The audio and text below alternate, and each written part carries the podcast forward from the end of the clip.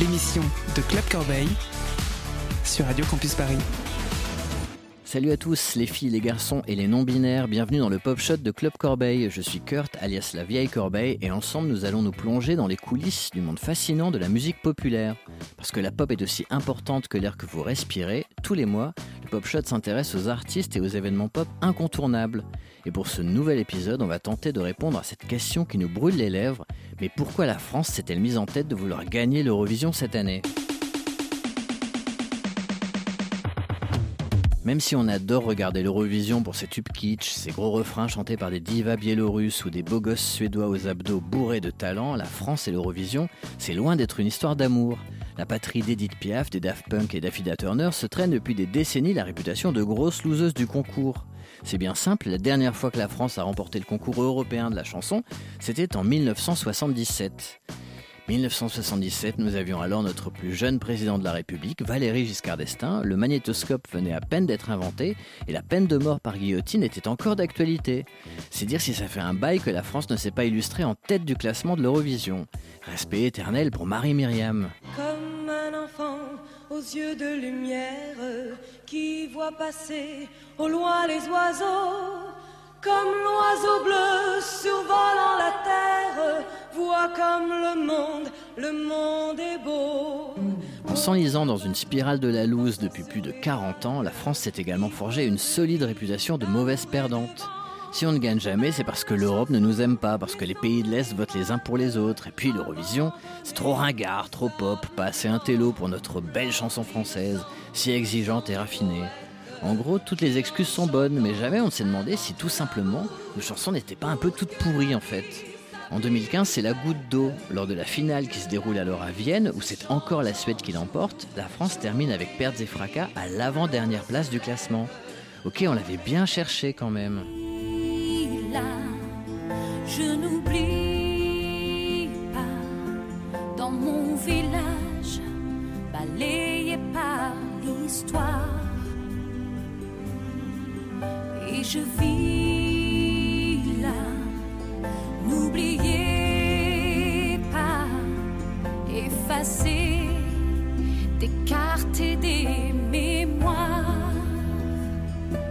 fois, c'en est trop. Le peuple gronde et on commence à pointer du doigt l'incompétence de la délégation française, qui est chargée de choisir les titres qu'on envoie tous les ans au casse-pipe.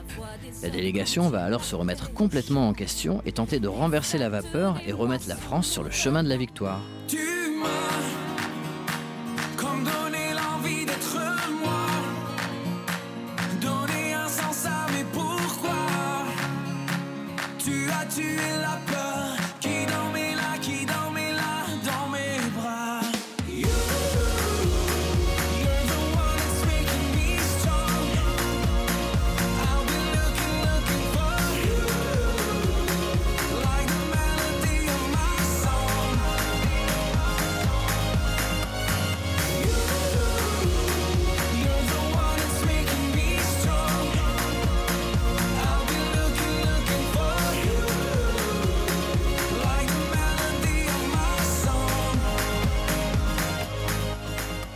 L'année suivante, l'arrivée d'un nouveau chef de la délégation fait souffler un vent de fraîcheur dans les rangs français.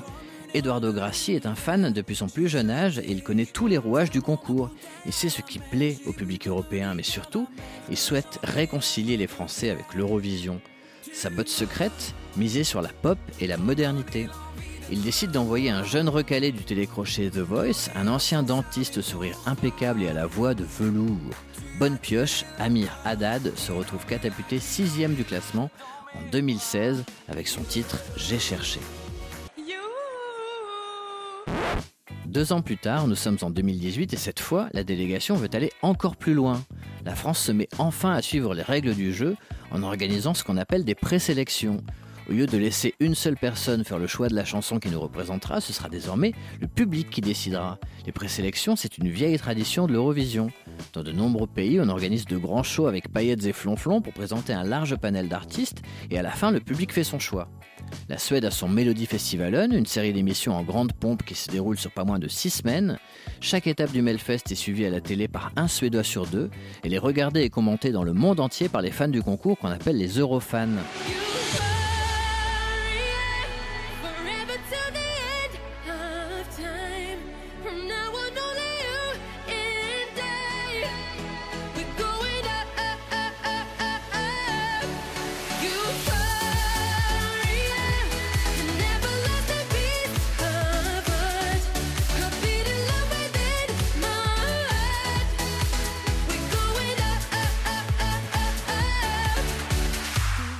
France, on a donc assisté la semaine dernière à la finale de notre propre version du Melfest, Destination Eurovision. Présenté par Garou et diffusé sur France 2, le show était certes nettement moins fastueux que son modèle suédois, mais pour une émission qui essuyait les plâtres, elle s'en sortait plutôt bien. Sur trois semaines, on a vu défiler une longue liste de 18 jeunes talents de la scène française, jugés sur leurs prestations par un panel de jurés francophones, le trio Amir, Isabelle Boulet et Christophe Willem, mais aussi un trio de membres d'autres délégations européennes.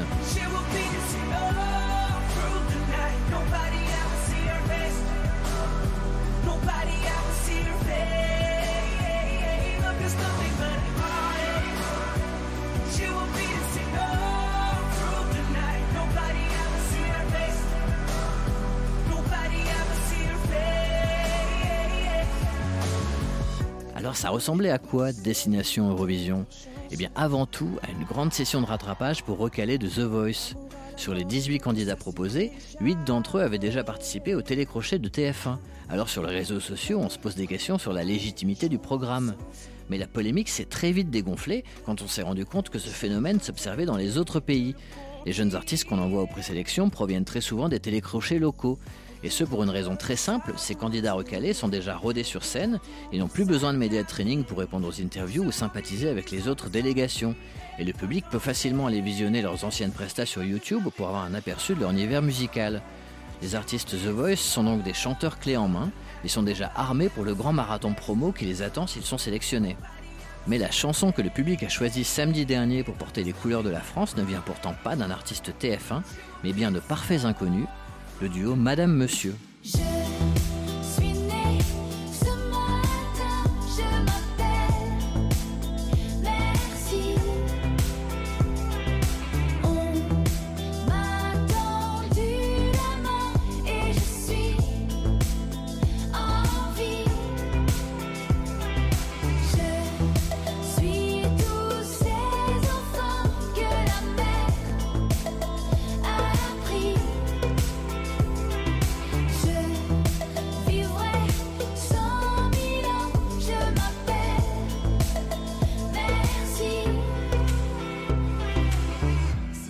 Mercy, c'est à la fois un titre résolument moderne avec des arrangements pop électro, mais c'est aussi un peu un vieux machin car son instru Eurodance à la cool tranche avec des paroles issues d'une longue tradition française de chansons à texte. Mercy, c'est une histoire vraie, celle de la naissance d'une petite Nigériane à bord d'un bateau d'une ONG au large de la Méditerranée. La chanson, qui porte le nom du nouveau-né, est d'une efficacité redoutable, même s'il faut aimer le sucre et les bons sentiments, parce que l'ambiance est aussi mielleuse qu'un concert de Francis Lalanne. Moi perso, cette chanson me fait le même effet que le bruit d'une craie qui grince sur un tableau noir. Mais qu'on l'aime ou qu'on la déteste, la chanson a toutes ses chances dans la compétition. Son regard bienveillant et engagé sur la question des migrants pourrait s'attirer la sympathie du public européen. Verdict le 12 mai prochain à Lisbonne où aura lieu la 63e édition du concours. Et pourquoi la France se donne autant de mal pour faire oublier son image de perdante? Parce que les présélections pour l'Eurovision, même si chez nous les audiences sont loin d'être au rendez-vous, c'est avant tout une grosse opération de communication. Car à l'étranger, la communauté des Eurofans est très engagée, très obsessionnelle. Les Eurofans vivent Eurovision et se passionnent déjà pour les présélections des autres pays. Sur Twitter, le hashtag Destination Eurovision s'est vu catapulter en tête des tendances dans des pays comme la Belgique, l'Espagne, le Royaume-Uni. Et sa diffusion mondiale sur Facebook Live et TV5 Monde a réuni les Eurofans du monde entier. Si l'émission est encore boudée en France, ça n'est donc pas si grave, parce que le but de ce genre de programme est de mobiliser et attirer l'attention des téléspectateurs qui, le jour de la finale, voteront peut-être plus facilement pour la France grâce à l'énorme exposition médiatique dont notre chanson vient de bénéficier. Et à l'étranger, les retours sont plutôt bons. Les sites d'Eurofans tels que les Britanniques de Oui Oui Blogs s'enthousiasment pour les titres français, l'Europe découvre de nouvelles têtes et peut-être leur nouveau chouchou Frenchy. Bonjour Bonjour, monsieur. Salut Euh, ça va? Monsieur, votre canard. Célébrer la vie et célébrer la musique. Destination Eurovision, France's Eurovision 2018 selection is really, really hotting up. Alors même si les chansons n'étaient pas toujours au top et le public français pas encore au rendez-vous, Destination Eurovision a gagné son pari, réussir à faire le buzz autour de notre participation au concours. Et ça, l'air de rien, ça n'était sans doute plus arrivé depuis la victoire de Marie-Myriam.